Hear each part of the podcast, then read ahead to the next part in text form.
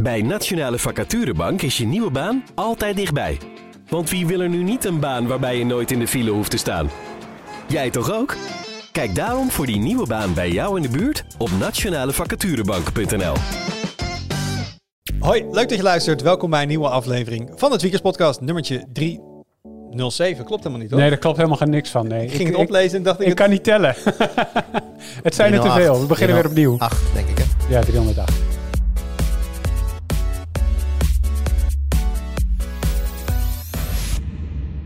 Hoi, leuk dat je luistert. Welkom bij een nieuwe aflevering van de Tweakers Podcast. Mijn naam is Wout en ik zit om tafel met, je kent ze, Jurien Nubach Hey. en Arnaud Wokke. Hoi.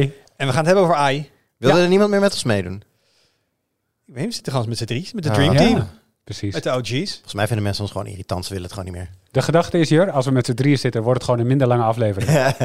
Kijken of we nooit wel, gebeurd. wel een keer binnen de anderhalf uur kunnen blijven. Ja. Dus, ehm, maar we gaan het hebben over AI.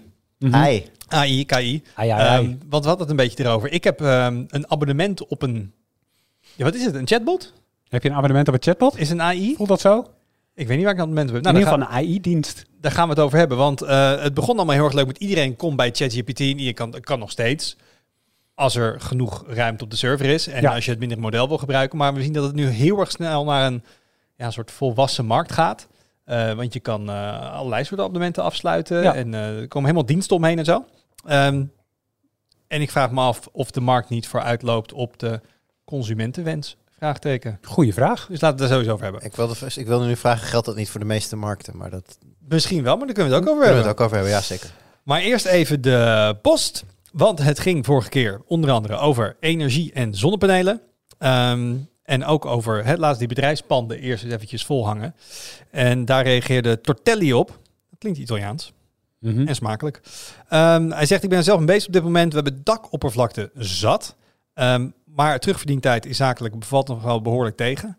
Ehm, vooral omdat je boven een x hoeveelheid, eh, hoeveelheid vermogen, de energiebelasting erg laag is. En ze mogen ook niet terugleveren als bedrijf. Salderen Hmm. geldt dus blijkbaar niet voor bedrijven. Nee, het is alleen voor kleinverbruikers. Ja, dus dan moeten ze ook weer uitzetten op een gegeven moment.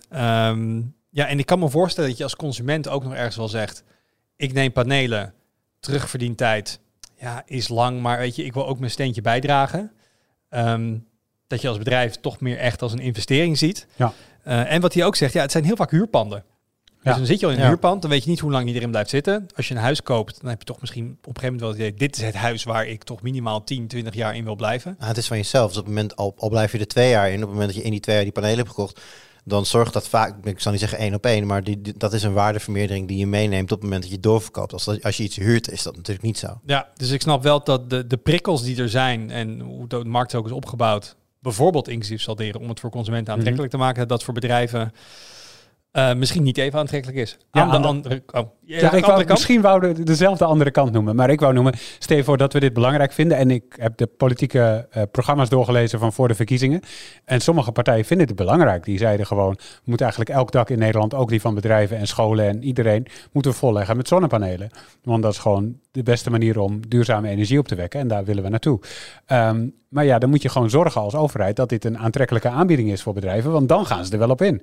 Het is gewoon een kwestie van eh, de kosten en de baten op een rijtje zetten. En is de terugverdientijd kort genoeg en eh, kan het uit, dan gaan ze het echt massaal doen. Ja, nee, dat ben, ik, dat ben ik wel met je eens. En aan de andere kant, niet elk bedrijf huurt natuurlijk. Ja. Er zijn genoeg bedrijven die wel een pand hebben en dat gebouwd hebben of dat gekocht hebben. En dan kun je het natuurlijk wel doen. Bijvoorbeeld, ehm, ik moet wel aan denken, eh, de DPG is nu druk aan het pand aan het bouwen, wat hier op Mhm. een, eh, nou, ik wou zeggen steenworp. Hoe hard kan je Letterlijke gooien? steenworp afstand, ja. Nou, misschien als we op de balkon gaan staan hier. Ja, van het balkon wel, maar op deze afstand, en dus er komt nu nog al snel een meter of 30, 40 bij. Ah, dan ga je niet redden met een steen. Dat is een flinke steen. Er zijn mensen die het zeker... Ik denk dat Luc het redt. Luc heeft, heeft een, Luc heeft een honkbalverleden. Ja. Die heeft al een flinke arm. Die redt dat wel. Maar wij niet. In ieder geval, dichtbij staat een pand. Mhm. Eh, en dat is van het bedrijf. En die hebben ook wel meteen gewoon panelen erop laten leggen. Sterker nog, ik denk als je tegenwoordig bij een gemeente een bouwvergunning aanvraagt voor een nieuw kantoorpand en in je bouwtekening staat geen zonnepaneel, ja, dat ze waarschijnlijk zeggen, ga die tekening maar eerst even invullen. Ja. Voordat je terug wil komen om die vergunning te krijgen. Dus, ehm, maar ik snap inderdaad wat Telly zegt dat het voor... ehm, Maar er staat, ja, het verschil is natuurlijk dat DPG Media een mediabedrijf is dat in principe elke dag, eh, elke minuut van de week altijd open is. Want ja, de, de kranten worden natuurlijk ook gewoon s'nachts nachts doorgedraaid. Ja. Dus in die zin is er altijd wel, eh, maar ja goed, s'nachts leveren een stuk niks op. Maar in het weekend eh, zijn natuurlijk wel mensen aan het werk bij DPG. Ja. Ja. Dus het, het hele ding van dat ze op dat moment voor niks staan te draaien en dan, al- en dan, eh, dan uitschakelen zoals eh, deze eh, meneer voorschrijft. Eh, dat zal dan bij DPG niet zo snel gebeuren. Maar ik snap heel goed dat dat een overweging is. Als je inderdaad maar echt alleen maar overdag door de week er iets aan hebt en eigenlijk voor de rest niks. Ja, dan wordt dat uh, terugverdienmodel wel anders. Zeker als de energie voor jou relatief goedkoop is verder. ja, of gewoon salderen voor bedrijven. Ben je er ook? Ja, we willen al af van een salderingsregeling voor consumenten, omdat dat al zeg maar Nou, dat gaat goed hoor. niet meer als prikkel nodig is. Ja, Maar daar hebben we het zo meteen over. precies. Ehm, even kijken. Eh, dan zegt de 99 Ruud 99. Ik denk dat ik weet wat zijn favoriete getal is. Ehm, 10. Die zegt, ik ben het oneens dat zonnepanelen alleen voor rijke mensen zijn. De vraag is eerder, hoe kan het nou dat mensen in sociale huurwoningen nog geen panelen hebben? Hij zegt, ik heb er mezelf hard voor gemaakt in het verleden toen ik in Utrecht woonde, maar ik kreeg er wel behoorlijk wat weerstand. Ehm, met dingen als, de rijken moeten het maar doen. Eh, ik heb al airco's, daar kan het niet naast. Ik wil niet dat mensen van de woningbouw bij me binnenkomen. Eh, of, deze had ik nou niet echt als argument bedacht. Omvormers geven elektromagnetische stralingen af. Als ik omvormers op het dak boven mijn slaapkamer heb, dan slaap ik, heb ik hier last van. Hm. Uh, ja, deze, die, die voegde er nog aan toe. Wisten jullie trouwens dat al die witte strepen dat allemaal chemtrails zijn? Dat we daar allemaal... Uh... Ja, en uh, natuurlijk, zonnepanelen zijn niet mooi. Um, ja, ja, ik snap ook wel dat er is ook genoeg niet handig aan zonnepanelen. Ik bedoel, ja. en er moeten, moeten, als het op je dak en er moeten kabels en leidingen en weet ik niet wat. En dat kan lelijk uh, soms niet mooi weggewerkt worden. En, uh, dus ik, ik snap dat ook wel. Ik moet er wel een beetje om lachen. Het zijn wel van die, van die voorbeelden waarvan ik inderdaad denk van ja, inderdaad, als je, als je gemeenschappelijke groep bewoners van een flat zover probeert te krijgen om zoiets te doen, dan kan ik me van al die dingen, behalve, ja. dan van het elektro, behalve die elektromagnetische straling, maar voor de rest kan ik me van al die dingen inderdaad voorstellen dat je dan zo iemand erbij hebt die inderdaad zegt, nee, ik wil de woningbouw niet over de vloer, of ik, ja, ja nee, ik, ik, ik verdien, uh, ik zit hier op een oude, weet je, laat degene die meer verdient het maar lekker betalen, weet je. Ja. Dat soort dingen, je kunt het je zo goed voorstellen. Ik snap ook dat het dus in de praktijk, ja, dat je, dan kom je er dus gewoon niet over die hobbel heen, want je zal iedereen moeten ja, verenigen. Maar zijn punt is van, het is, ja, het is allemaal makkelijker als je wat meer besteedbaar inkomen hebt. Maar hij zegt, um, hij vindt het zelf onzin. Het is alleen maar voor rijke mensen.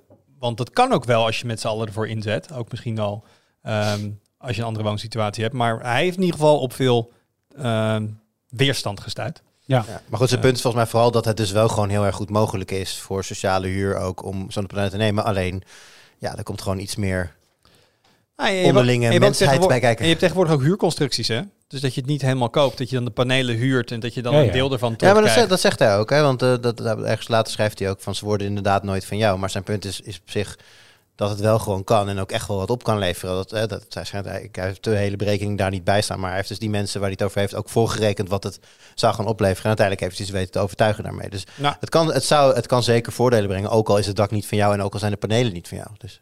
Zeker. Ja. Er zijn meer wegen die naar ehm, schone energie leiden, laat ik zo zeggen.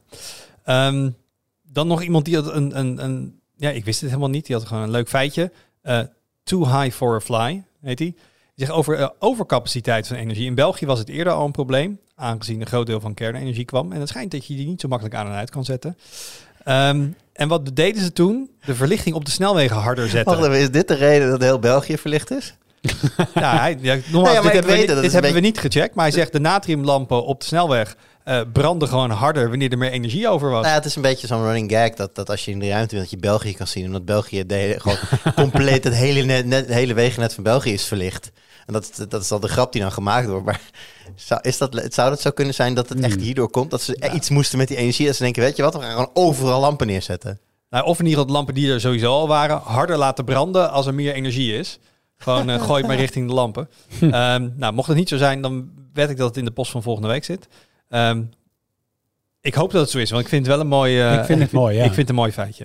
Ik vind het een mooi feitje. Ehm, nou, dan had het nog over eh, Bluetooth in de auto, want we hadden over de FM-transmitters. Nou, blijkbaar heb je ook nog modules die je op je CD-wisselaar aan kan sluiten. Dus doe je je voordeel mee als je een wat oudere auto hebt. Ehm, ja, gaan we. Je had van tevoren over een, een doos van Pandora. Ik ga hem op een kiertje zetten, want er zijn mensen die het heel fijn vinden. Dus even mooi. Je hebt mensen die het heel fijn vinden om commentaar te leveren op taal. Zoals eh eh, Oetis. Die zegt, oh, wat heerlijk. Groen licht om opmerkingen te maken over het taalgebruik in de podcast. Want naast letterlijk viel me ook vaak de contaminatie als zijnde op. En toen dacht ik, heb ik ooit van me, hebben jullie ooit van je leven als zijnde? Ja, vast wel. Ja. Ik kan me Ja. niet voorstellen dat ik dat niet, dat ik Dat je niet zei als, heb. als gamer zijnde. Ja. Ja. Ja, oh ja, zeker. Zeker. Ja. Ja. Waar die trend van hem eh, vandaan komt, is hem niet duidelijk. Mij ook niet. Ehm, maar hij is amateur-socioloog en denkt, ja, ik denk dat mensen interessant mee proberen over te komen. Ik denk het niet. Ik denk Nee. dat mensen gewoon niet zo heel veel nadenken het- over wat ze fout? zeggen. Het is dubbelop. Als gamer is even goed als als gamer zijnde. Want zijnde betekent... Ja, maar als ik... Ja, zijn Niks kan eraf, inderdaad. Ja. En hij sluit wel af, tevens, een trouw luisteraar van de podcast zijnde. nou, een beetje zelfspot. Tongue in cheek. Ehm, maar mooi tegenover, eh, Ben de Groot zegt... Het leuke aan het woord letterlijk is dat het letterlijk al eeuwenlang... in de betekenis van figuurlijk wordt gebruikt. Meer als een meer intensieve vorm. Mensen die zich hier aan storen zijn aan het overcorrigeren. Dus moeten deze twee kunnen we een keer tegen elkaar in een ring zetten. En dan gaan kijken wat er, eh, wat er gebeurt en tegen elkaar uitspelen. Microfoons erbij, dat wordt letterlijk een mooie podcast. Ja. Als podcaster zijnde eh, eh, zie ik hier naar uit. Ik moet wel zeggen dat ik mezelf er soms op betrap... dat ik echt even niet op het Nederlandse woord kan komen... en dan wel op het Engels. Ja, Ja, en, dat gebeurt en hier. dat is Regelmatig. En dat is nog iets waarvan ik... Ik vind dat niet oké van mezelf. Want ik heb wel zoiets van... Oké, ik ben eh, de Nederlandse nationaliteit. Ik ben hier opgegroeid. Ik, voor mijn werk deels werk ik met taal. En moet ik de taal beheersen. En ja, ik weet, ik, ik lees enorm veel in het Engels. Ik snap waar het vandaan komt. Maar ik vind het niet oké of zo bij mezelf. Ja. Nou ja, ik zeg net toevallig tongue in cheek, maar ik heb daar ook niet één op één een perfecte Nederlandse vertaling voor. Nou, ik wel tong in je wang, maar niemand weet waar je het over hebt. Ah, god, het is weer carnaval geweest, hè? Tongue in je wang. Ja. Ja, ehm, dus maar we- we- hebben jullie zoiets van ja, Engels, Nederlands mixen? Het is gewoon onvermijdelijk. Of- Het is deels onvermijdelijk. Zeker in de techsector gebeurt dat superveel. Ehm maar inderdaad, we hebben hier ook eerder opmerkingen over gehad. Letterlijk in deze podcast. Nee, wat Eh, niet in deze podcast. Oh ja, in een andere aflevering. Ja. Dat dit veel gebeurde. En toen zijn we erop gaan letten. En toen deden we het minder, heb ik het idee. Maar inderdaad, als je veel in het Engels leest en veel in, in het Ja. Engels tot je neemt, dan is dat wat eruit komt. Ik heb wel het idee dat Nederlanders hierin voorop lopen. Want bijvoorbeeld als een Fransman in een Franse zin een Engels woord tussendoor doet, dan wow, wat is dat? Dan valt het Ja. echt super op. Maar die wordt dan over de grens gezet. Dus Ja, Ja, dat sowieso. van je land maar of, of een Duitser die dat doet. Ehm, en ik heb het idee in het Nederlands dat het bij ons wel heel erg gemeen goed is. ja. Ja, we zijn er ook heel makkelijk in geworden, omdat ja, we staan toch over het algemeen ook wel bekend Nederlanders als vrij goed in eh, een woordje over de grens spreken. De me ik, denk dat virtueel, virtueel, vrijwel, Virtually, virtueel, ja. daar ga je. Wilde letterlijk niet zeggen. Als we de anglicisme erbij gaan trekken, dan wordt het helemaal erg. Maar eh, dat heel veel mensen wel gewoon Engels begrijpen. En zelfs Duits ga je bij heel veel mensen in Nederland ook wel Ja. mee wegkomen. Dus ja, dan als contentmaker ga je er ook niet meer zo bij stilstaan... dat een Engels woord wel eens niet begrepen zou kunnen worden. Want ja, wie, wie, Ja. wie begrijpt die woorden niet meer? Maar ja, Duitse woorden tussendoor zeggen is überhaupt geen probleem. Goed, mooi. Nice. Nice. Ja, ik hoorde hem. Nice. Ehm, Tot zover eh, de post. Ik heb een heel mooi lijstje met wie heeft laatst. En we gaan hem gewoon helemaal niet over de techboek gooien. We gaan gewoon heel Hollands bij het Nederlands bouwen. Lekker Hollands. Oh. Wie heeft er voor het laatst kaas gegeten?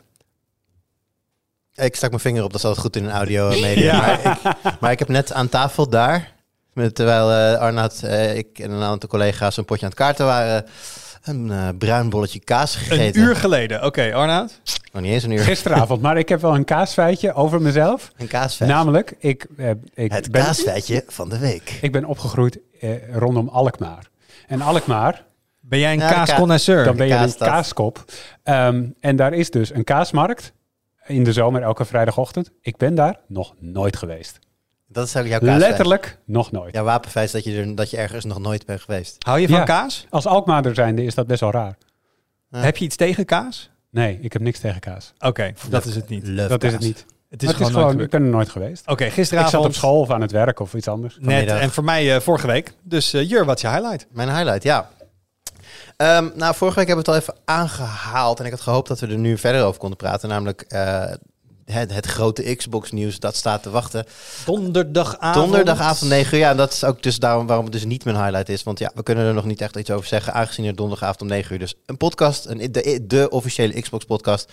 Daarin komen een aantal eh, grote, grote, grote meneren van de Xbox, eh, van het Xbox Management, komen daarin om de strategische toekomst van Xbox verder toe te lichten. En de reden dat ze dat in podcastvorm doen, denk ik, is dat het niet zozeer een hele simpele, makkelijke ABC-aankondiging is. Dat er veel uit te leggen valt, veel vragen te stellen zijn. Dus Ja. dat de host van de podcast dat dus gaan doen. Dus dat ze veel, eh, onze luisteraars weten maar al te goed hoeveel woorden je kwijt kunt in een eh, uur, anderhalf. Dus eh, nee, dus het gaan op die manier doen. Eh, dat gaat, gaat live om 9 uur donderdagavond. Dus ja, wij weten tot, eh, tot die tijd ook niet precies wat daar gaat gebeuren. Dus daar kan ik verder op dit moment nog niet zoveel over vertellen. En eigenlijk geldt het voor mijn echte highlight ook dat ik er niet zoveel over kan zeggen. Maar ik wilde het toch melden, want ik vond het eh, opvallend. We weten namelijk allemaal dat sinds vorig jaar eh, de, de game die we kenden als FIFA FC is gaan heten. Voet, EA Sports Football Club en FC 24 was dan de eerste.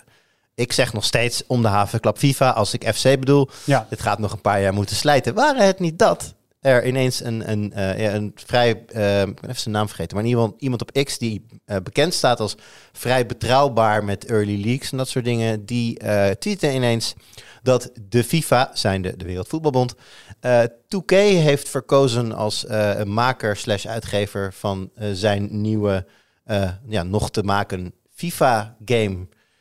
Maar daarmee zou er, want zolang ik mij kan heugen, zijn er twee voetbalgames. Ja, zolang Ja. ik mij kan heugen niet, zou, er waren er ooit meer. Er waren er veel meer. Ja. Ik ben later ingestapt bij op vanaf zeg maar een Nintendo 64 niveau ongeveer. Ja, je had FIFA en je had dan wat van Konami kwam, wat eh, meerdere namen heeft gehad. Volgens mij dat was toen International Superstar Soccer. Ja, en in de Nintendo 64 tijd was het denk, kwam het denk ik net uit ISS. En eh daarmee bedoel ik geen ruimtestation. Eh nou, ging het naar PES inderdaad. En nu is het tegenwoordig e-voetbal, PES, nog iets. Maar in ieder geval Team Konami, ja, Team ja, je EA. Konami en EA. En eh, nou, die zijn er nog steeds allebei. En daar zou nu dus een derde grote speler weer bij kunnen komen. En ik moet zeggen, ik zat er even over na te denken. En kijk, eh, Gianni Infantino, de FIFA-baas, die heeft meteen toen de breuk bekend werd met, tussen FIFA en EA gezegd van... Nee, de beste voetbalgame van de wereld zal altijd de game zijn waar FIFA op staat. Nou ja, dat is knap om te zeggen als je geen game hebt. Dus, maar goed, daar, dus, dus, daar sprak in ieder geval al wel een intentie uit van FIFA wil wel graag zijn eigen game hebben. FIFA Ja. vindt namelijk het allerleukste van de wereld vindt FIFA geld. Dus Ja, precies. Ja. Hoe kunnen we Nee, de kassa nee, weer laten Het rinkelen? leukste Nieuwe game. voetbal, toch? nee, nee, nee, nee, geld en eventueel daarna voetbal. Oké. Maar vooral geld. Ehm, ja, dus nu lijkt er dan een, een game aan te komen van 2K. 2K, en ik zat dus over na te denken. Het is ehm, misschien wel het perfecte moment daarvoor. Mhm. Want eh, de, de grote, eh, het was altijd PES versus FIFA. Nou, die hebben allebei hun hoogtijdagen gehad. Eh, de PES wat meer in de zeros en FIFA wat meer in de tens, om het zo even te zeggen. Ehm, die zitten nu eigenlijk allebei, ik zou niet zeggen in een wak, want, FIFA FC24 heeft het gewoon heel goed gedaan. Wordt, wordt door duizenden miljoenen spelers gespeeld. Maar er is wel flink wat ophef op dit moment rond die game. Eh, wat vooral te maken heeft met dat Ultimate Team jaar op jaar op jaar op jaar nog belachelijker, nog idioter wordt als het gaat om eh, hoe, ja, hoe goed die game erin slaagt om geld uit de zakken van gamers te kloppen. En hoe weinig je daar dan relatief voor terugkrijgt. Was ook weer heel veel ophef dat er meer untradable kaartjes worden verkocht. Nou, heel, heel gedoe. Dus de gunfactor, om het zo te zeggen, ligt daar op dit moment niet. En ja, het- het- de reden dat heel veel mensen het kopen is omdat mensen nou eenmaal graag voetbalspellen willen spelen. Ja. En ja, Konami heeft van eFootball Pass gewoon ja, een, een beetje een bedenkelijk product gemaakt, free to play. Eh, Er zitten hele leuke dingen in. Ik probeer, probeer een periodiek wel eventjes te kijken en ze doen met de gameplay leuke dingen. Maar het is gewoon voor de massa een niet aansprekende game genoeg. Ze bereiken daardoor maar een heel klein, ja, klein groepje gamers. Dus ik denk, waar het jarenlang denk ik onmogelijk is geweest om tussen PES en FIFA in te komen of ernaast te komen, ja, zou er nu wel eens een window kunnen liggen voor een nieuwe ontwikkelaar om inderdaad, zeker als je gesterkt wordt door licenties en dat soort dingen, Ja. om een mooie game neer te zetten. En daar komt ook bij dat 2K geen Die kleine kunnen, jongen... wel, die kunnen wel wat. Die is geen kleine jongen, zeker ook op het gebied van, van sportgames. Nou, iedereen kent NBA 2K, eh, NBA 2K wel. Dat is de basketbalgame van... En die is- Jur, Huh? mag ik even zeggen dat jij in een bubbel zit? Niet iedereen volgt basketbalgames. Oké, Sorry. Even terugspoelen. Bijna iedereen kent eh, NBA 2K wel. Is een basketbalgame van 2K. En die is geldt sinds jaren en dag als de beste game. Eh EA heeft een paar keer geprobeerd om er iets tegenover te zeggen. En daar tegenover te zetten. En daar is gewoon een streep doorheen gegaan. Omdat ze het gewoon niet konden. Nou, verder in het verleden hebben ze ook wel merken voetbalgames gemaakt. Die waren over het algemeen ook wel vrij goed. Dus er zit daar, er zit daar best talent. Nou is de stap van talent naar een echt heel goede voetbalgame... die ook nog eens wereldwijd economisch succes is... dat is een flinke sprong. Dus daar gaat echt nog wat tijd in zitten. Maar ja, ik, ik ben niet meteen... Ik, zal, ik, ik ga er niet op gokken dat ze van, van FC gaan winnen ooit. Maar het, het is niet kansloos. Maar Nou, en kan wat dit... het- Oh ja. Oh, zo. we, we zitten lekker vandaag, Arnoud. Ja. Ehm, ik denk als je als derde partij erbij komt, dan word je wel meteen gedwongen om toch wel iets anders te doen. Want als ze nu gewoon een recht toe recht aan footy gaan maken. Ja. Dus ik ben vooral benieuwd. Oké, zij kunnen eh, met, met, met een, een, een blanco vel beginnen. Wat gaan ze dan doen en wat gaan ze niet doen? En hoe gaan ze zich onderscheiden? Want FIFA is natuurlijk wel gewoon de game die alle vinkjes zet. Gewoon, we hebben alle teams, we hebben de stadions, we hebben dit, we Ja. hebben dat, we hebben de graphics engine. Dus wat ga je er tegenover zetten behalve een FIFA-clone? Ja, dat is een goede vraag. Eh, kijk, op, op dit moment, voor de duidelijkheid, is er nog niet meer bekend dan dat dus iemand waarvan we allemaal, waarvan we vinden, die is goed ingevoerd, heeft gezegd. Maar oké, lekker over geruchten FIFA praten wordt is een soms ding. gewoon... ja, eh, dat is gewoon leuk. Nee, maar dus om even aan te geven, het is natuurlijk totaal niet duidelijk wat ze gaan doen. Het zou in theorie ook nog een heel ander type game, een management game kunnen worden, bij wijze van spreken. Maar het moet wel als de mallen gaan verkopen. Want we weten dat EA is gestopt met de FIFA-naam. Dat ze veel te veel voor de licentiekosten moesten betalen. Ja. Dus misschien dat FIFA heeft gezegd, nou, jullie zijn dan, hè, gaan eh, dit voor de eerste keer doen. We hebben een wat betere deal. Maar dit kan niet een kleine niche game worden. Ja, maar kijk, het, het ding was natuurlijk dat eh, de game en alle rechten daarbij, ook op verkoop en dat soort dingen, lag natuurlijk allemaal bij, volledig bij EA. Dus alles wat FIFA daaraan verdiende, was die licentiefee. Door met een nieuwe partner erin zee te gaan, hebben ze natuurlijk wel de complete vrijheid om te zeggen, Ja. oké, jullie hoeven niet dat miljard voor die licentie te betalen, maar wij willen van de revenue, zowel in directe procent. verkoop als in online extra verkoop, want daar zit het echte geld. Ja. Hè, het, ze zullen ongetwijfeld met iets als Ultimate Team komen. Andere naam, maar een vergelijkbaar spelletje. Want daar, weet je, dat doen alle sportgames. Daar zit, daar zit gewoon het geld. Eh, ja, als FIFA wil natuurlijk dolgraag daar iets van hebben. Ja, en dan kun je natuurlijk heel makkelijk zeggen van... oké, nou, dan kun- kunnen, jullie mogen onze naam gratis gebruiken... maar we gaan, we gaan alle toekomstige revenue gaan we splitten. Want is, is 2K zijn eigen token of is er onderdeel van iets groter? Eh, het is onderdeel van Take-Two Interactive... waar ook Rockstar bijvoorbeeld eh, onder valt. Hebben ook wel diepe zakken. Ze hebben diepe zakken genoeg, maar echt goed. Er is natuurlijk vast een deal te verzinnen waar, waarbij zij niet hoeft te betalen voor de licentie en de, de inkomsten splitten en dat het voor beide eh, uit kan op die manier. FIFA kan, FIFA kan zelfs zelf optreden als de uitgever en 2K alleen de studio's laten leveren die het maken. Want er, er, valt heel, er valt hier heel veel in. Ja. Denk het niet hoor, want 2K heeft natuurlijk gewoon de hele, de hele structuur voor zo'n voor een Ja. game uitgeven. Maar daar is best, dat zal niet dezelfde deal zijn in ieder geval als dat ze met EA Sports hadden. Dan hoop ik dat dit gerucht waarheid wordt. Ja, Het ik, zal, ik wel, hoop... het zal wel echt raar zijn dat je over een paar jaar een gamewinkel inloopt. Als er dan nog fysieke schijven zijn in het assortiment, zie je dan FIFA 23 en FIFA 27 of zoiets. En dat er dan heel verschillende games zijn, omdat Ja. het... In de Nou, budget FIFA 23 ga je niet meer tegenkomen, want eh EA heeft onlangs alle FIFA-games uit online winkels weggehaald. Oh, Ja, dus de, die kan je, die kan je, de oude FIFA-games kun je volgens mij niet meer kopen. En ik denk dat ze hetzelfde gaan doen met fysieke eh, verkoop. op VNA dan. EAFC. Ja, ik denk, ik denk overigens wel dat het, als het wel waar is, denk ik dat het nog wel heel erg lang gaat duren voordat dit echt tot wasdom komt. Nou weten sportkenners natuurlijk dat er in 2026 een volgend wereldkampioenschap gepland staat. Ja, het tuurlijk. zou mij niet verbazen als een eventuele eerste game van, van, deze, van dit huwelijk, zeg maar, eh, tegen die tijd geboren wordt. Zo, maar dat is niet heel veel, want in 23 is die licentie weggegaan bij EA. Ja. Ja. ze zullen het misschien eerder hebben zien aankomen al, maar ja, in 23 werd het in ieder Maar geval dan bekend. heb je dus Wel drie... vroeg in 23 al. Maar dan heeft de FIFA drie jaar ge- in totaal gehad om een nieuwe ontwikkelaar te vinden, daar een deal mee te sluiten. From scratch moet hij beginnen. Mm, nou, ja, dat zeg ik. Ze hebben natuurlijk al wel engines die geschikt zijn voor sportgames. Dus Ja. Ja, dat is wel de vraag is voor waar. waar, waar Scratch precies begint. Ja. En je kan natuurlijk ook zeggen van oké, je begint met een WK-game. Wat, wat is het aantal stadions, het aantal teams en het aantal spelers dat je moet maken enorm beperkt. Dat is waar. Dus dat zou ook Dat nog kunnen. Dus nee, en ze hebben natuurlijk alle eh, motion capturing, face capture, al die dingen Ja. hebben ze al in, eh, uitgevonden voor die, die, die andere sportgames. ja, Eh, ik denk zelf dat er genoeg mensen, als je mensen, als je gamers die beide games gaan spelen gaat vragen, waar zien de sporters er beter uit in een FIFA slash FC game of in een NBA 2K game, dan gaan de meeste mensen voor die basketbalgame kiezen, denk ik. Oké. Interesting. Maar goed, daar heb je ook maar 10 spelers tegelijk op het veld hè, in plaats van 22. Dus dat is eh, Scheelt ook wel An- andere soort sport, andere, ander soort engine. Maar helemaal vanaf nul beginnen, dat eh, hoeft niet meer. En Ja, anders, vraag je, anders vraag je gewoon een AI om het even voor je te schrijven. Zoals dat Ja, ja. ja, ja, zo makkelijk gaat tegenwoordig. Maar kan je die engine een beetje overzetten? Gaat dat tussen sportgames? Is dat een gebruikelijk iets? Ehm, nou ja, in, in bredere zin zelfs. eh, engines gebruiken voor verschillende type games zie je juist steeds vaker. EA is natuurlijk overgestapt naar Frostbite. Alles van EA draait, eh, heeft, werkt nu met Frostbite. Dus ja, als, als je Battlefield en, en, en FC op dezelfde engine kan maken, dan gok ik dat een basketbal en een voetbalgame ook wel... moet- De nieuwste De- Tekken game draaide op Unreal, toch? Ah ja, Unreal Engine 5. Dus eh, de- de- Waar ook first-person shooters op draaien. ja, kijk, ik bedoel, ik, ik, ik- mijn kennis over hoe de, de diepere werking van een engine en de, de beperkingen die erbij, daarbij horen, gaat niet diep genoeg om dit zeker te weten. Maar ik heb het gevoel dat de moderne engines steeds meer een soort van ja, open bouwstenen zijn waar je heel erg veel kanten mee op kan. En niet meer de ja, wat meer wat, wat smallere, niet meer een smaller, eh, hoe zeg je dat, optie geven of zo. Waar Ja. vroeger een, een shooter engine echt gewoon niet echt veel anders kon dan lange gangen maken en daar er vijanden in neerzetten.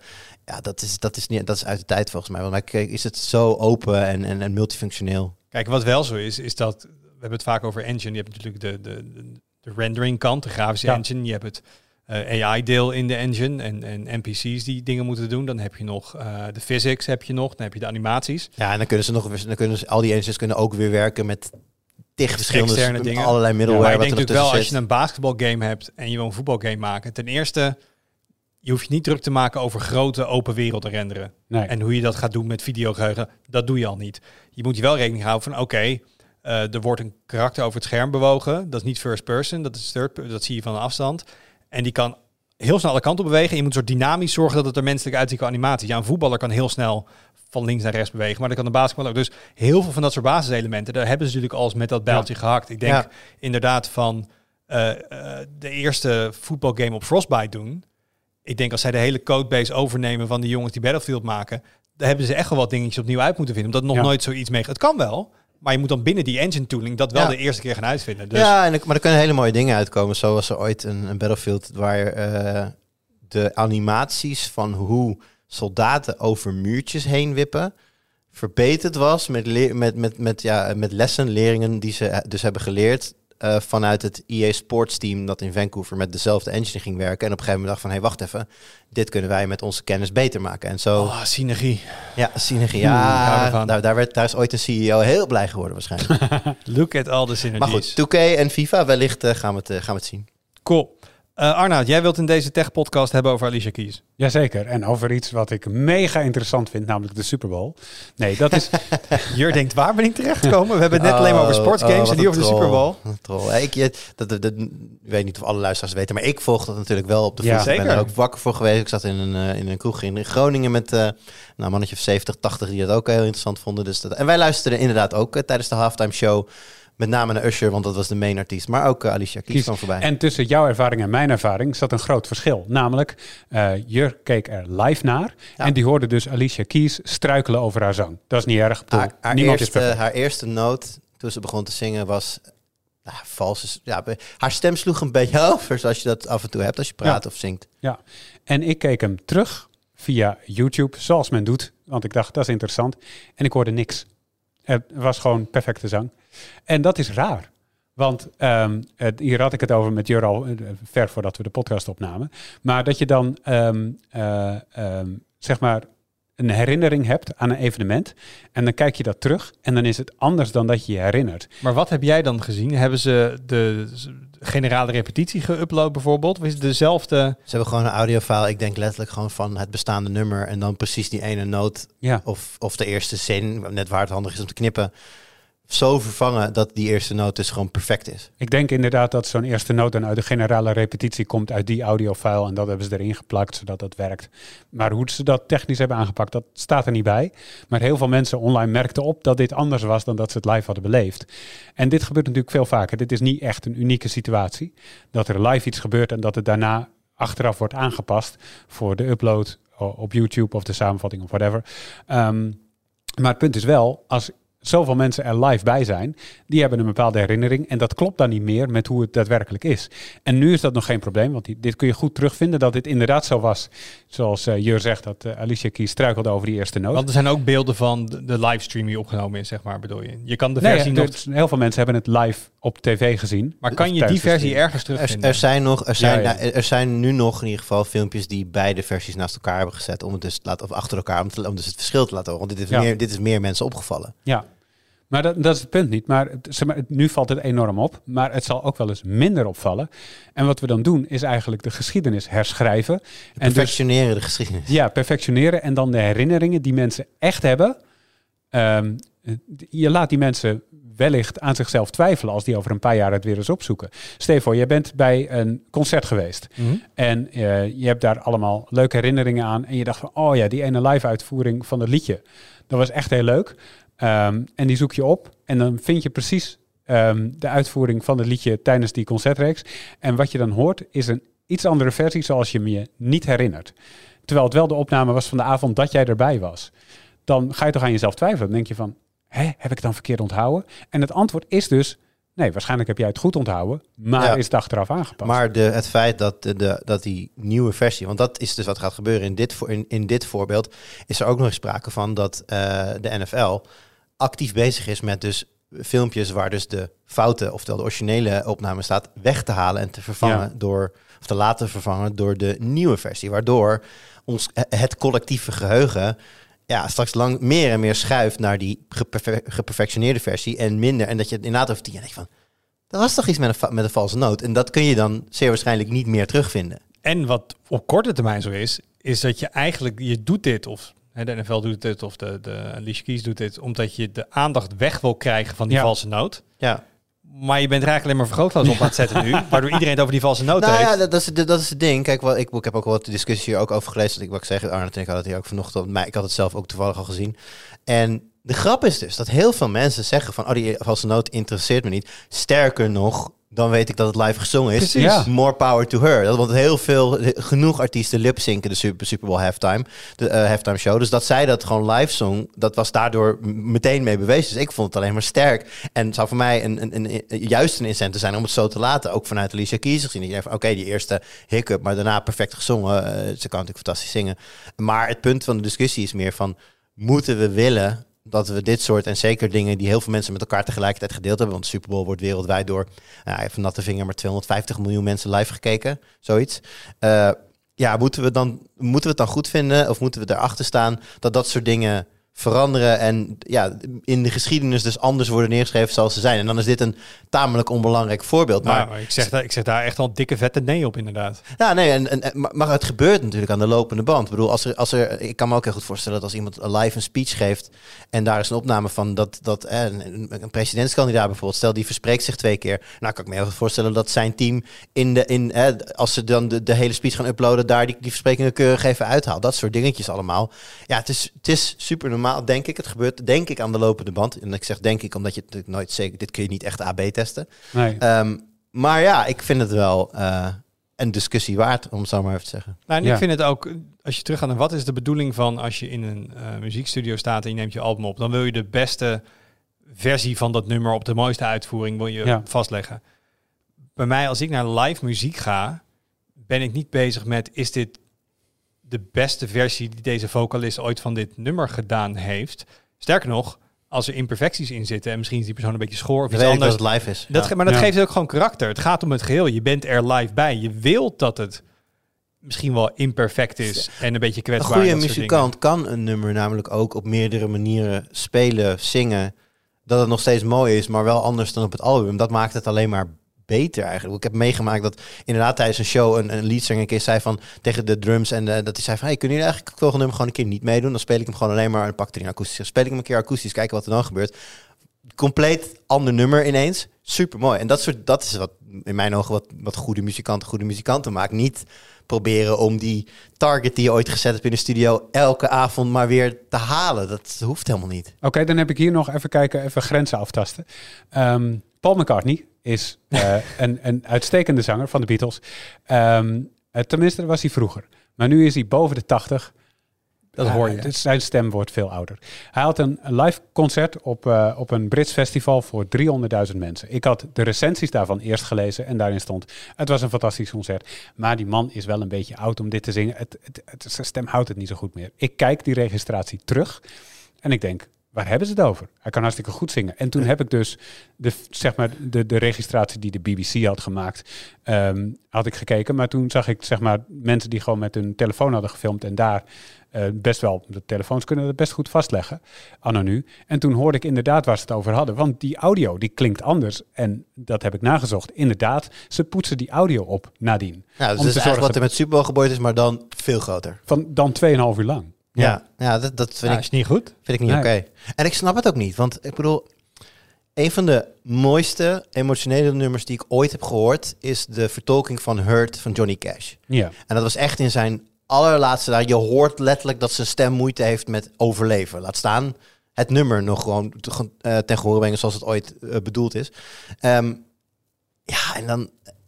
Dat, waarom zou je dat dan mooier of sneller of jonger willen maken? Juist die Mhm. vermoeidheid, rauwheid in zo'n stem. En ik, ik, ik weet niet hoe Paul McCartney daar klonk. Ik kan me goed voorstellen dat als je het op een op de ouderwetse manier probeert te zingen en dat lukt niet meer, dat dat, dat dan ook niet echt zo klinkt. Maar ja, weet je, uiteindelijk wil je toch gewoon dingen horen en meemaken zoals ze zijn en niet een, een soort van geperfectioneerde internetversie elke keer. Ja.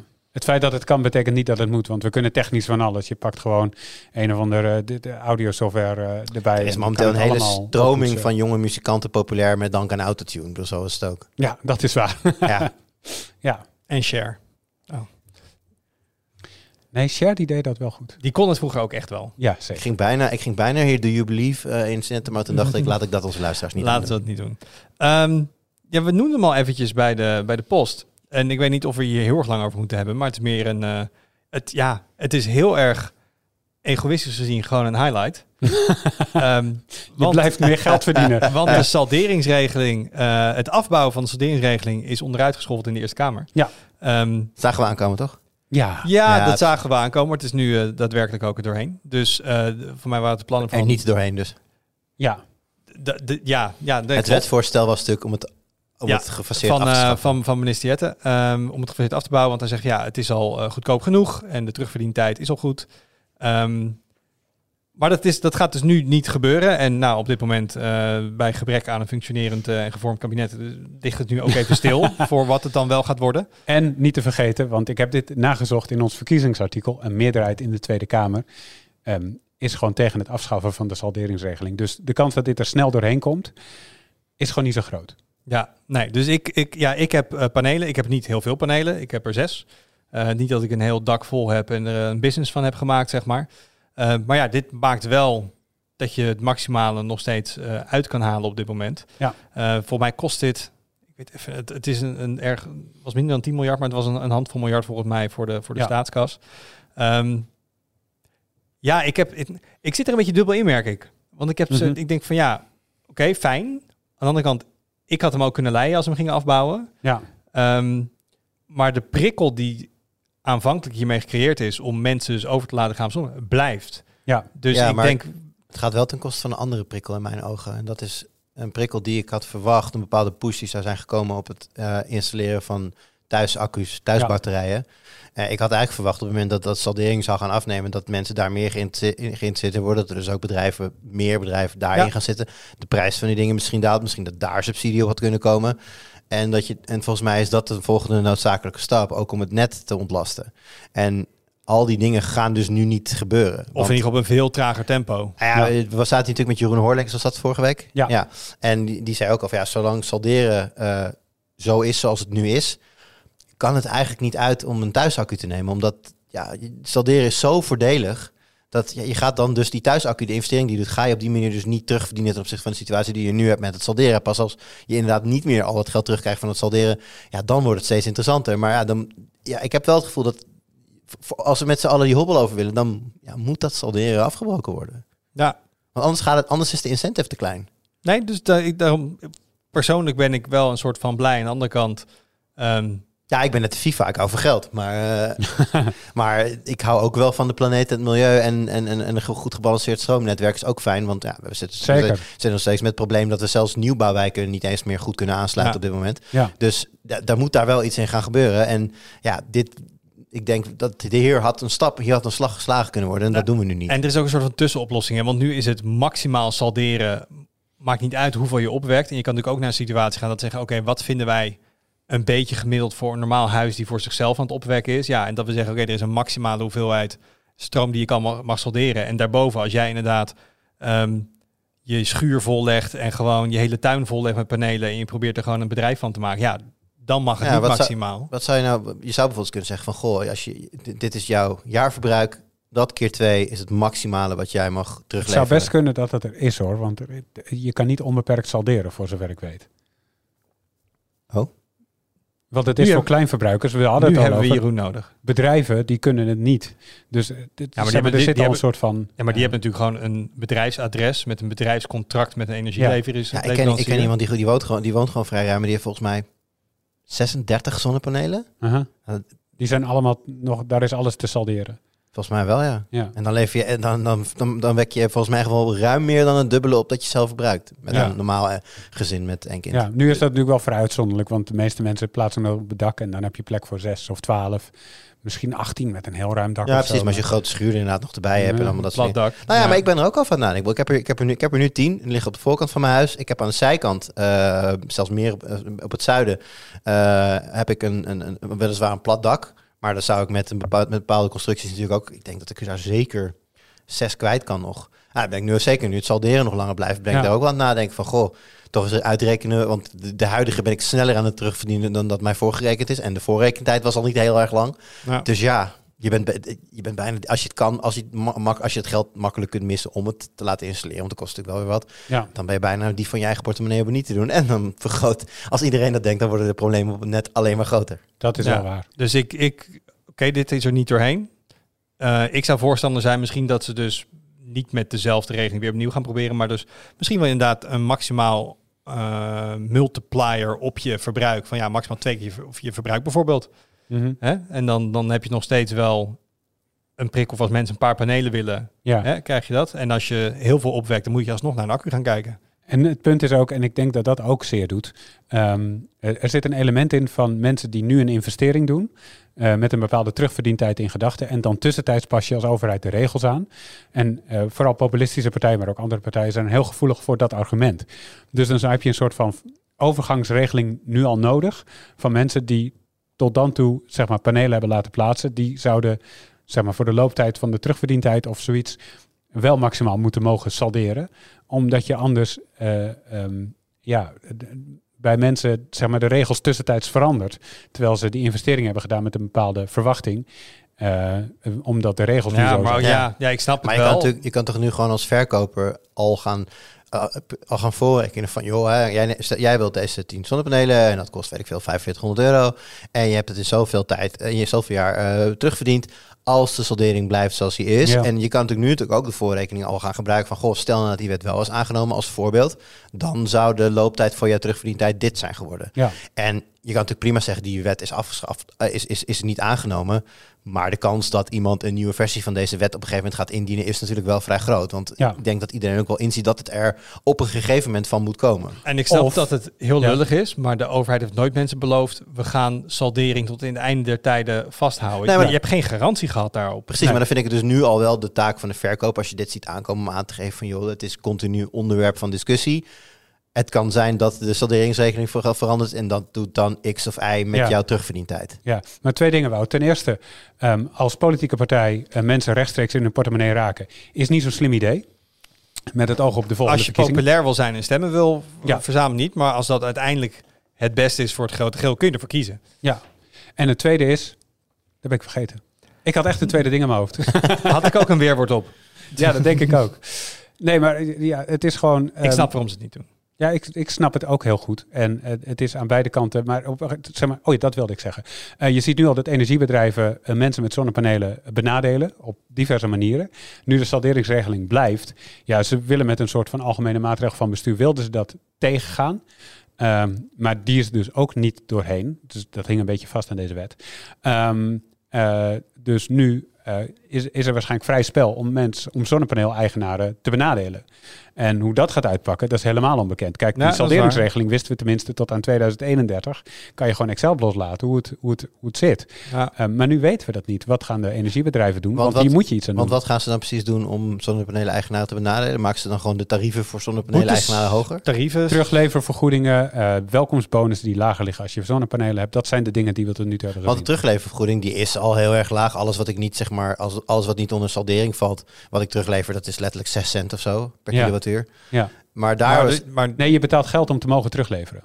ja, oh, oké. bij sommige bedrijven. En ja, het, Ja. zeg maar, na- naarmate het meer gaat knellen, eh, deze salderingsregeling en het feit dat zoveel mensen zonnepanelen hebben, hoe, groter de stappen zullen zijn van de energiebedrijven als ze niet worden tegengehouden. En dat staat ook bij deze wet in. Dan zou er een algemene maatregel van bestuur komen van minister Jette om eh, te zorgen dat dit soort maatregelen eh, binnen de perken blijven. Maar nu is dat er niet. Dus Ja. Ja. Ja. Dus het zou dan erop neer kunnen komen dat jouw systeem moet gaan zeggen van oké, ik accepteer dat we moeten betalen om terug te leveren of we schakelen uit. ja, Nou, nee, want salderen is een wettelijk recht. Dus betalen voor teruglevering, dat... Ja, maar dat is dan alleen voor je op op basis van je, van je eigen gebruik. Dus alles wat jij, wat jij van het net hebt afgenomen, dat mag je één op één dan terugleveren, zeg maar. Ja. En als je daarboven komt, zou je moeten betalen voor dat recht. Daar komt het dan op neer. Ja, maar dat mag toch niet? Want je hebt gewoon recht om onbeperkt te salderen op dit moment. Dat is toch de hele regeling? maar salderen draait om het verbruik wegstrepen tegen wat je hebt opgewekt. Ja. Maar niet daarboven, toch? Oh, nee, ik snap het. Maar Nee, zeg, ik heb s'avonds natuurlijk geen zonnepanelen en ik heb ook niks om op te staan. Dus s'avonds trek ik gewoon stroom Nee, uit net. Dat mag ik overdag compenseren met elkaar. Dat is de essentie van salderen. Ja. Als ik daarboven kom, dan, kom, dan gaat het teruglevertarief gelden. Nee, ik snap wat je Of bedoelt. inderdaad straks eh, het tarief wat ik moet betalen om het door te mogen terugleveren. Ja.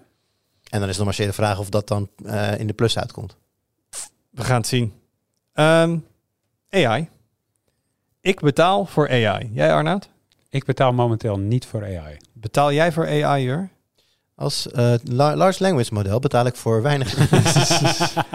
nee, ik betaal niet voor. Oh, ik betaal ook niet, want ik heb een maand lang eh, een trial. Het is een trial. Ehm, maar Google, die... ehm, eh, Google gonna Google. Dus die had een, ch- een, een chatbot, een AI, die heette Bart. Die bestaat niet meer, Ja. want die bestond alweer een jaar. Dus dat, ik vond het ook een vrij matige naam. Dus eh, Het was weer een, nou als D&D-speler vond ik een Bart eigenlijk hartstikke leuk. Eh Goede klas. Ehm, maar dat hebben ze nu hernoemd naar Gemini. Dus eigenlijk de naam van het taalmodel is nu de naam van de assistent geworden. ja. Eh, dus ze hebben dan qua taalmodellen... Nou, als horoscoop lezen vind ik dat een eh, goede klas. ja, dat is ook zo. Maar je hebt dus voor mij, je hebt Gemini Nano, ja. je hebt Gemini... Nu heb je het over de modellen. De Ja. modellen heb je Mini en dan heb je Pro en Ultra. Ultra. Je hebt allerlei soorten Ja. versies van het taalmodel, waarvan de kleinste eh, op telefoons kan draaien. Ja. En voor eh, de, de medium versie kun je gewoon online gebruiken. Eh, gewoon via de, de Google interface. En ze hebben nu een Ultra, wil ik zeggen. ja, En die is dus onderdeel geworden van het betaald abonnement. dat heet dan Gemini Advanced. Gemini Advanced, inderdaad. Maar, zeg maar, Google begint dan... Ze zijn nu al zo vaak ingetrapt hè, met chat-apps... waarvan ze dan 14 hebben met allemaal verschillende namen... of dezelfde namen, maar dan betekent het iets anders. En dan mogen ze met een, met een, met een blanco pagina beginnen... laat ik het mooi in het Nederlands zeggen. En dan proberen ze dat in te vullen... en dan binnen een jaar is het gelijk alweer een zootje. Ik vind dat mooi. ja, daar zijn ze niet zo goed in. Maar wat, wat ik wel interessant vond voor mij is ChatGPT van eind 2022. Mhm. En we zijn dus nu nou, anderhalf jaar verder. En we hebben nu eigenlijk een soort marktje. Want je kan dus nu voor 20 dollar bij Google een abonnement nemen op de meest geavanceerde AI die ze hebben. Ja. Je kan voor 20 dollar bij ChatGPT een abonnement nemen. Dan krijg, je, ja. dan krijg je bij OpenAI de beste versie eh, GPT-4 en voorrang op servers. En bij Microsoft heb je Copilot op Ja. de backend van OpenAI met Microsoft dingen bovenop. Ehm, dus de markt heeft besloten, een, de beste chatbot kost 20 euro per maand. Ja, behalve dan bij OpenAI krijg je natuurlijk alleen ChatGPT eh, eh, Plus. Ehm, maar bij Google heb je dan zeg maar ook... Ja, bij Google is onderdeel van en- Google One. Ja. En dat is hun ehm, cloud storage pakketje. Dus je krijgt dan eh, voor mij wat extra functies in Google Foto's. Je krijgt Ja. extra eh, terabytes aan opslag. VPN. Eh, en daardoor had ik volgens mij ook die, die, dat aanbod voor die trial. Want ik heb al Google One voor extra Google Drive opslag. En dan kon je waarom inderdaad- zit er niet ook meteen YouTube Premium in dat pakket? Zullen we dit even markeren? Het is vandaag eh 14 februari. Op het moment dat ze dit gaan doen, kan we weer even op terug. Want ik, dit vind ik super logisch. Dat ze dit veel Ik meer wil, gaan... nou, ik wil zeggen, ik, maak- ik maak toch wel elke, elke maand geld naar zo voor YouTube Premium. En ik heb, en volgens mij betaal ik ook nog los voor, voor opslag. Ja, Dus waarom mag ik niet gewoon een, een, een- alles in één polis, zoals Interpolis het zou Nou noemen? ja, mijn verwachting is dus, eh, ik weet niet wat jullie ervan denken, dat dit soort bedrijven dit gaan integreren in bestaande... Kijk, Apple, als die nog met een LLM komt, dat dat gewoon in je iCloud abonnement komt te zitten. Ja. Want ik vraag me af, daarom vroeg ik ook van betalen jullie voor AI? En dan denk ik dat de meeste mensen dus zeggen nee. En ik denk dat mensen laten betalen los voor een LLM, dat dat een redelijk lastige opgave is. ja. Terwijl als jij een pakketje diensten afneemt bij een bedrijf waar als onderdeel daarvan een LLM erin zit, Ja, dat je dan veel meer geneigd bent om precies. Dan wordt het gaan gewoon gebruiken. Dan, dan wordt het gewoon van, joh, eh, wil je, je hebt nu eh, voor 10 euro heb je nu dit. Maar als je naar 25 euro gaat, dan heb je, niet, heb je geen 100 gig, maar een terabyte in opslag. En je kunt gebruik maken van YouTube Premium. En je, je- en je, kan, en je wordt ondersteund door onze AI-assistent, whatever het is. Misschien is dan 15 euro niet genoeg om dat te coveren. Maar dat is een hele andere propositie. Daar zou ik veel eerder, zou ik veel eerder voor gaan dan dat ik inderdaad los 20 Ja. dollar betaal voor een LLM. Nee, zeker. Maar wel een vraag voor jullie, los eh, of je ervoor wil betalen. Gebruiken jullie nu dit soort diensten? Ook de gratis versie. Bij Arna, gewoon in je dagelijkse leven of je werk. Ben jij Ja. een, een fervent ChatGPT, bar, sorry, Gemini, Copilot gebruiker? Eh, ja, wel redelijk, maar ik vind het ook leuk om ermee te klooien. Mm. Om nou te zeggen dat ik er veel waarde uithaal, gewoon voor de dingen die ik dagelijks doe. Nee, maar het is meer ehm, inspiratie eh, voor dingen. Ik heb bijvoorbeeld, ehm, eh, ik, had, ik, ik wilde kerstkaarten versturen voor kerst. En ik dacht van, oh, nou, dat, dat kan ChatGPT samen met DALI, kan dat mooi ontwerpen als ik dat een beetje fine-tune, lekker mee clearen. Dus dat was heel leuk en dat is precies wat ik heb gedaan. En dan is het even heel nuttig en daarna kijk ik er weer weken niet naar om. Dus ja, het is ehm, gemixt eh, in gebruik, maar het is zeker niet de hele tijd of elke dag. Of, dat is aan ons werk gewoon nog niet zo, eh nog niet Jij, ding. Ehm, ik ben eigenlijk een beetje hetzelfde als Arnoud. Ik, heb het, ik gebruik het sporadisch voor iets werkinhoudelijks, maar meestal inderdaad vooral om ergens mee te klooien. eh, gewoon ki- ki- kijken wat het kan. Ja, dat is een beetje Ja. meer wat het is. Maar ik heb soms bijna het idee dat ik, ik voel me een beetje een boomer in deze.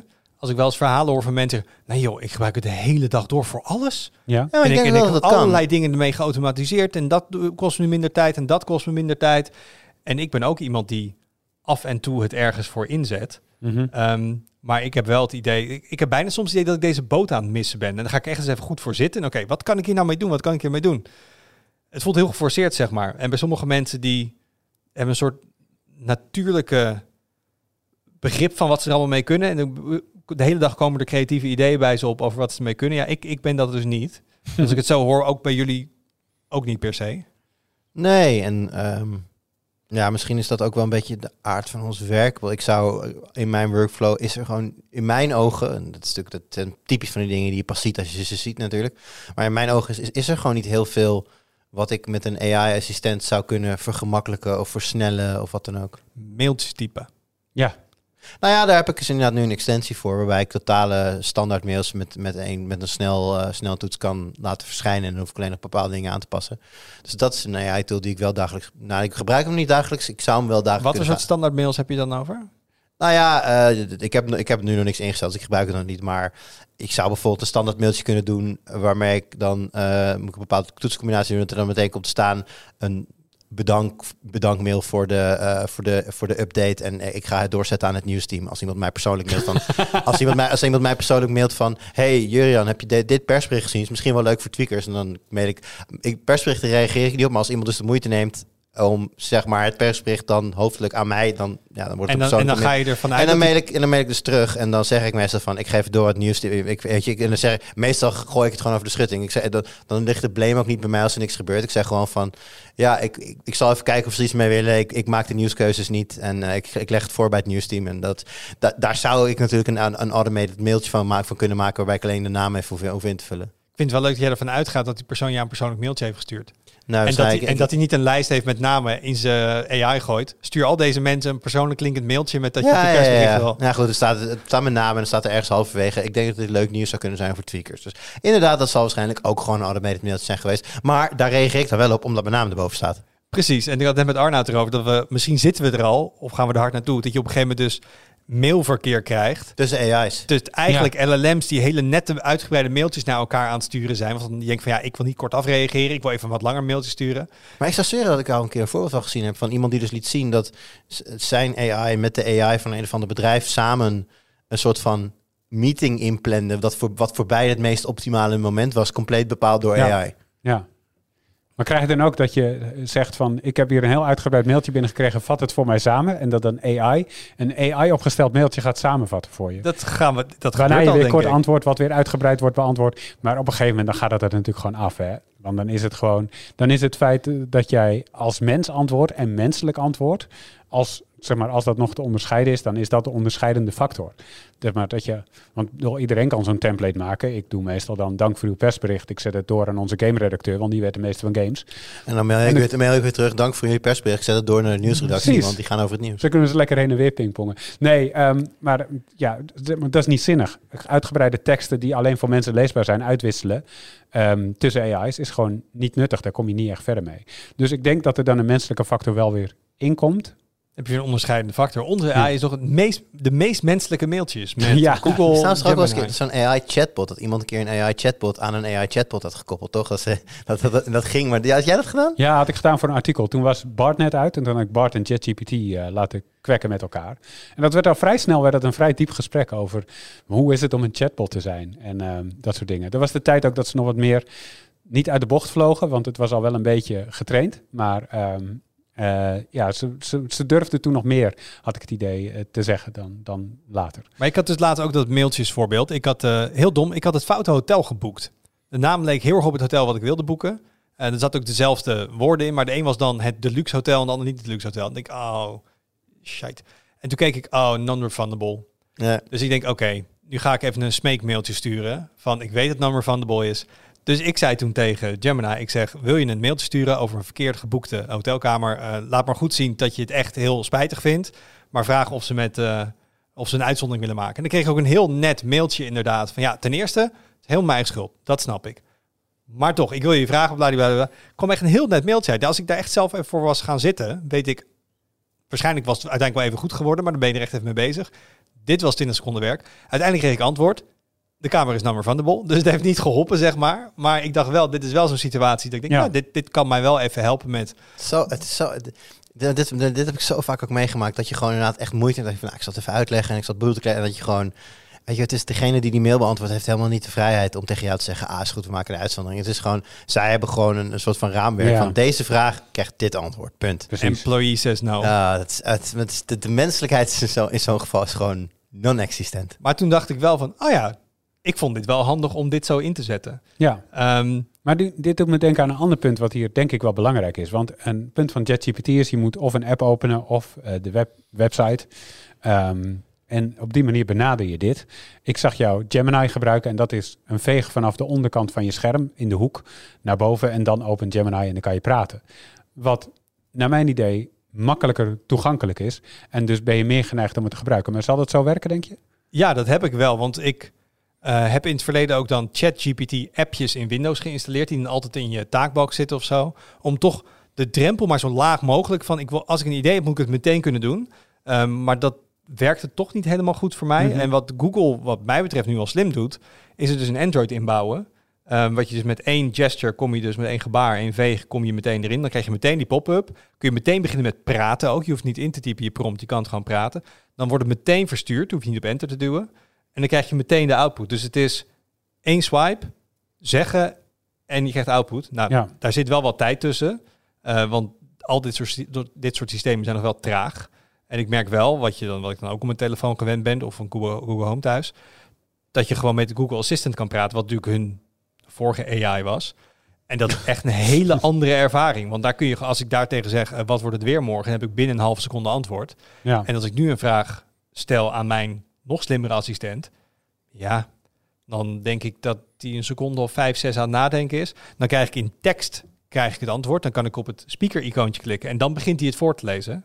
Ehm, Ja. Waarbij je ook weer merkt dat het niet bedoeld is als een output om voor te lezen. Want dan zou je het veel sumierder maken, maar dan gaat hij een hele lap tekst voorlezen. Ja. Dus ja, het zit veel, minder om, veel meer onder de sneltoets op deze manier. En ik denk dat dat echt wel belangrijk is. Mhm.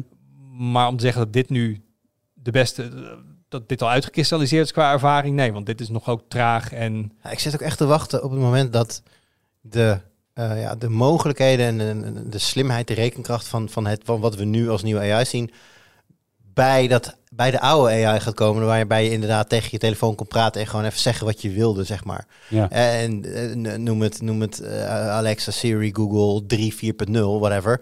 Maar ik we hebben even een voorbeeld. Ik, waarom kan ik niet, als ik wakker word en ik, eh, ben, ik heb mijn telefoon in mijn hand, zeggen van... Ik ga straks naar mijn werk rijden. wil je, zodra ik in de auto stap, Google Maps en Flitsmeister allebei aanzetten naar, hetzelfde, na- naar mijn werkadres. En ik wil, graag, ik wil graag Google Maps in beeld.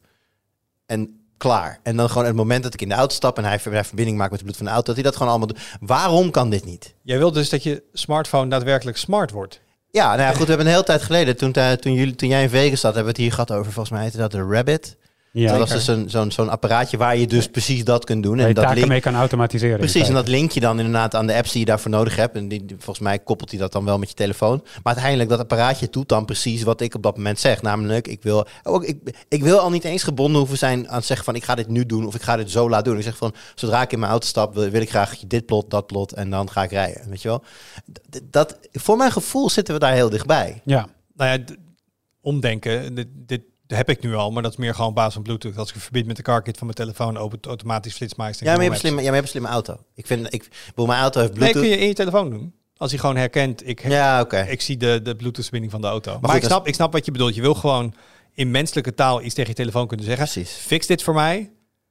En dan moet het gewoon werken. En ik hoef, Ja. kijk, en dat is het ook. eh, ik wil op zich nog wel eens ver gaan als dat ik inderdaad een beetje duidelijker articuleer als ik tegen mijn telefoon praat dan wat je in het normale leven zou doen. Omdat, nou, ik praat best snel, dus dat ik, hoef, ik verwacht heus niet van de AI dat hij dat allemaal kan. Maar gewoon een beetje normaal en inderdaad niet exact in codewoorden hoeven praten om het werkend te maken. En ook niet eerst iets anders hoeven opstarten voordat je er tegen kan praten. ja. Dat is, eh, eh, ja, dat is wat ik zou willen. En ja, wat ik zeg, ik heb het idee dat dat helemaal niet zo moeilijk meer te, te, te realiseren moet zijn. Dus ik, ik wacht tot die, dat die dingen bij elkaar komen en dan wordt het leven mooi. Nou ja, Ja. dan moet je denk ik dus toe naar een heel klein taalmodel wat een aantal dingen kan, wat lokaal op je telefoon draait.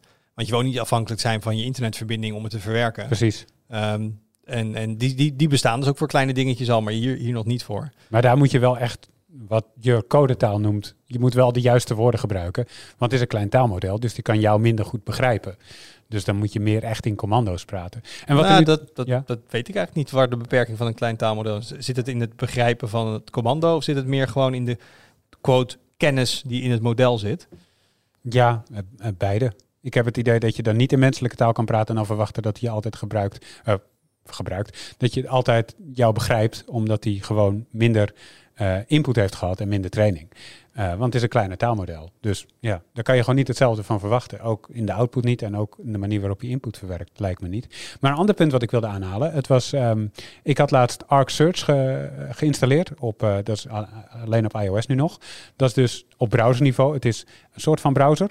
Maar de, de Arc browser, dat is het niet. Het is wel echt een aparte app. Ehm, maar wat die doet, die, je stelt een vraag. En dan kan je bijvoorbeeld vragen: hey, wat was er eigenlijk aan de hand met Alicia Keys bij de Super Bowl afgelopen zondag? En dan gaat hij eh, allemaal bronnen erbij zoeken. En die vat hij samen in een soort van overzichtje. Hij maakt een, een ja, per keer dat je het vraagt, maakt hij een overzichtje. Die dus toegespitst is op het onderwerp. Eh, dus zeg maar als je vraagt van, hey, hoe maak ik tempeh lekker klaar? Eh, dan komt hij met een recept en dat ziet er anders uit dan als je vraagt naar Alicia Keys. Nou, en het leuke is, de output is een webpagina, toch? Het is een webpagina, maar dat maakt op zich niet zoveel uit, want het is niet alsof je die webpagina kan benaderen alsof die aan het internet hangt. Nee, maar er zitten daar ook afbeeldingen op en dat soort Er dingen. zitten afbeeldingen Want de op. output Ja, van ChatGPT is platte tekst. dus dat is platte tekst. En of, nu- of plaatjes. Dus wat hij, want zoals ik het begrijp, gaat hij eigenlijk gewoon voor je googelen Ja, of zoeken. En dan gaat hij die webpagina's eigenlijk samen bundelen tot één Ja. webpagina waar de precies. een unieke pagina voor jou maken met de samenvatting van die andere pagina's. Dus het is Exact. eigenlijk, dus eigenlijk let me google that and summarize it for you. Letterlijk dat. Dat is eh, letterlijk wat het is. Ja. En dat werkt, eh, bedoel, het werkt lang niet perfect. En eh, dit is duidelijk, zeg maar, prototype. Maar je kan het gewoon gebruiken. En ehm, als je de juiste zoekopdrachten geeft, dan komt er ook een acceptabel resultaat uit. Eh, maar in de Nederlandse context bijvoorbeeld is hij dan al een stuk minder. Want ja, taalmodellen die hebben minder kennis van de Nederlandse cultuur. Dus de verwijzingen, die begrijpt hij niet zo goed. Maar ehm, ja, het werkt wel. En dan denk ik wel van, kijk, dit is ook een interface die kan. Zeg maar, door het in de zoekmachine te integreren, ehm, kun je dit op deze manier doen. Dit werkt. En dit kan aan een vraag voldoen die mensen hebben. Want meestal als je een zoekopdracht ingeeft in de zoekmachine, heb je een vraag, ehm, een kwestie of je wil eh, onderzoek doen naar iets. Even iets opzoeken of researchen.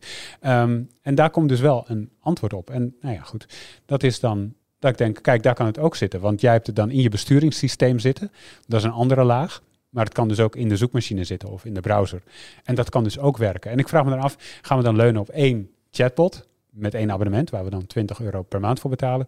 Of gaan we leunen op meerdere plekken, op meerdere soorten chatbots, die dus wat meer toegespitst zijn op de eh, vragen die je daar stelt? Of de derde optie, je bent wel geabonneerd op één tech stack met meerdere ingangen. Dat kan ook. Dus dat je zegt, oké, ehm, uiteindelijk komt er een browser plugin voor ChatGPT en er komt een plugin voor je besturingssysteem en op je telefoon. Of je doet het allemaal via Gemini, of je doet het allemaal via Copilot.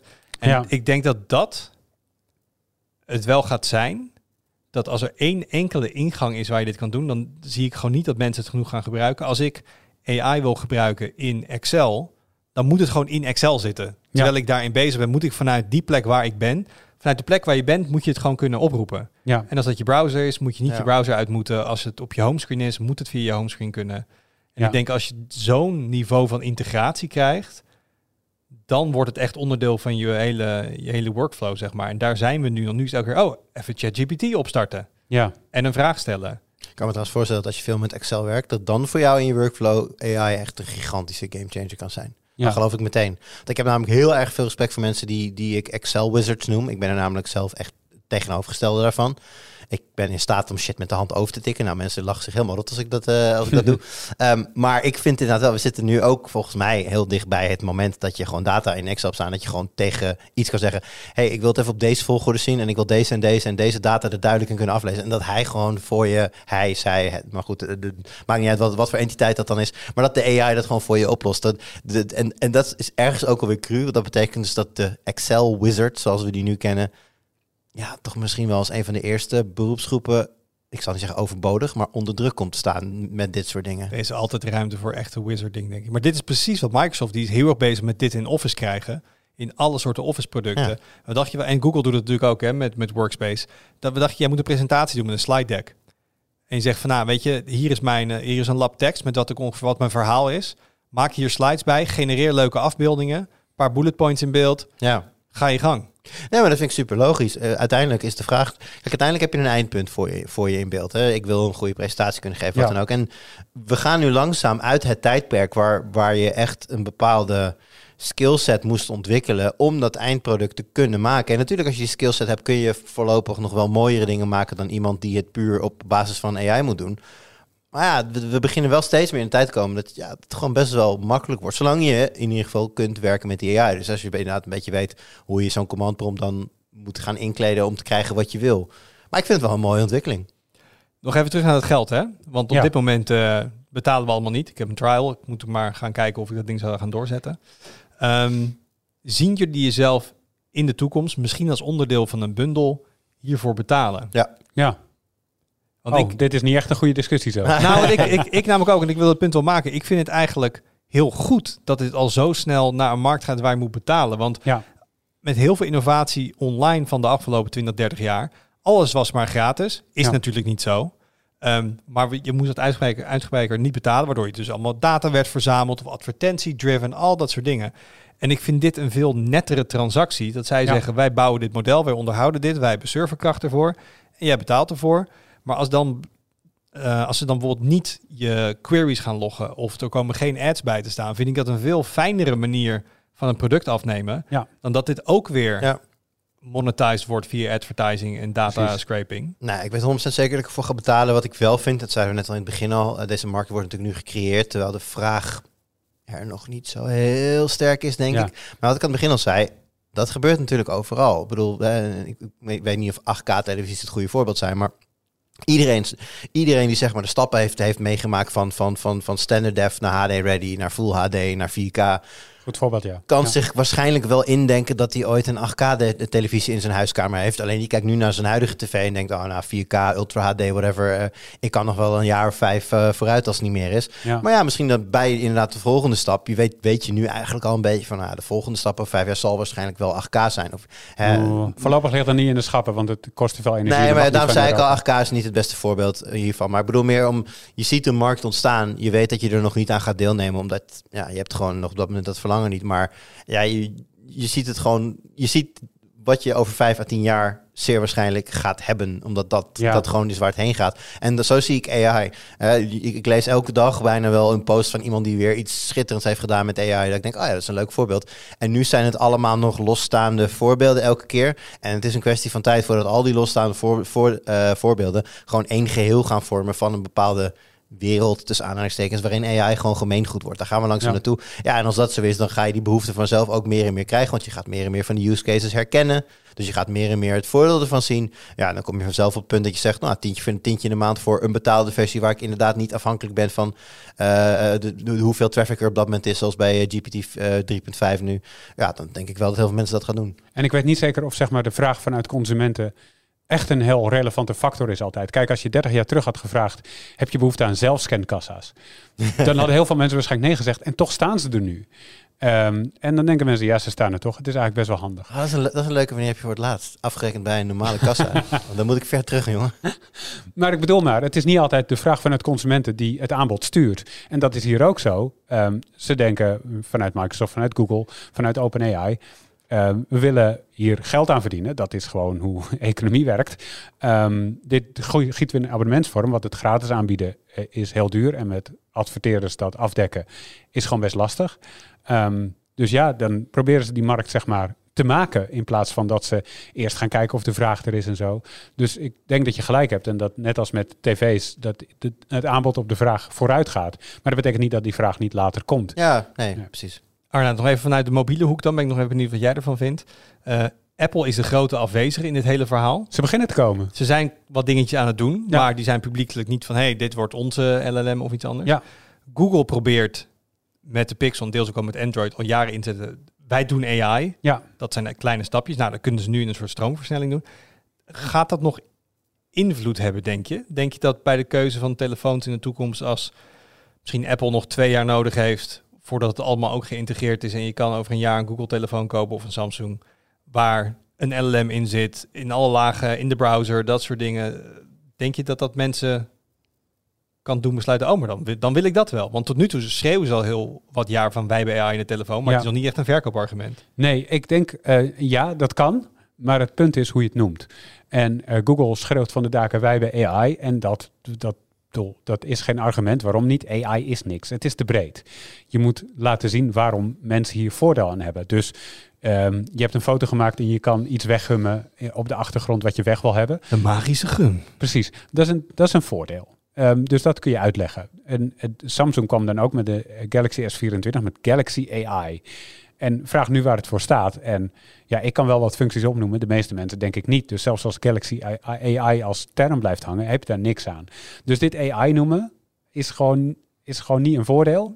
Dus op het moment dat je dit Misschien moeten zeggen dat ze een assistent hebben zou voor kunnen. je. Ja, maar dat is Misschien ook dat lastig, want Google Assistant is natuurlijk ook al zo oud, eh, Ja. heel oud. Nee, is. dat was, dat was je- een punt. Die term hebben ze al een keer Ja, nee, precies. Dus je moet wel heel, heel duidelijk kunnen differentiëren. Want ik zit ook te denken van, ja, god, wat zou je nog meer als tastbare voorbeelden kunnen geven? Maar heel veel van die dingen, zoals bijvoorbeeld herkennen wie er op je foto staan en dat keurig organiseren in, Ja. in, in mapjes per persoon. Ja, dat kan al, dat kan kan al lang. Dus, Ja. dus, dus het is ook heel lastig om dan aan te gaan geven van, oké, maar waar begint nou de nieuwigheid? En wat is, ja, wat was eigenlijk stiekem altijd al een beetje wat we nu dan AI noemen? Ja, maar dat dat was zeker ook, toen werd het ook AI genoemd. Ja, ja, ja. ja. Het zit toch in de chatbot-hoek, denk ik. Een, een soort virtueel iets waar jij mee, waar je vragen aan kan stellen, die je dingen terug kan vertellen en waar je heen en weer. Dat is, dat is waar nu de vernieuwing zit.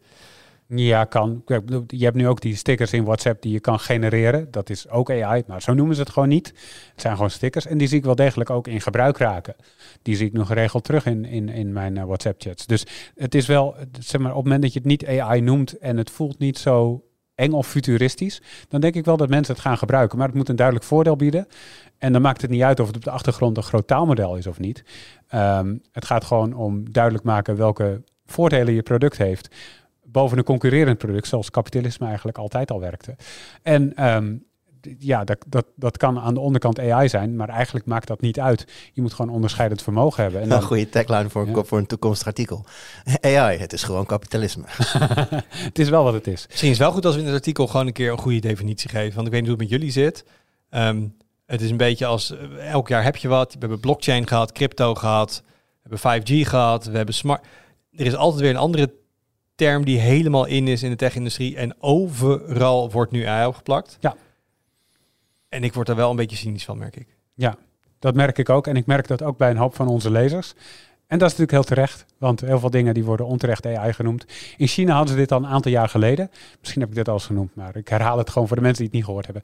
Eh, ze hadden de AI-boom denk ik in 2016, 17. En toen kwamen al die smartphone-fabrikanten, die noemden alles AI.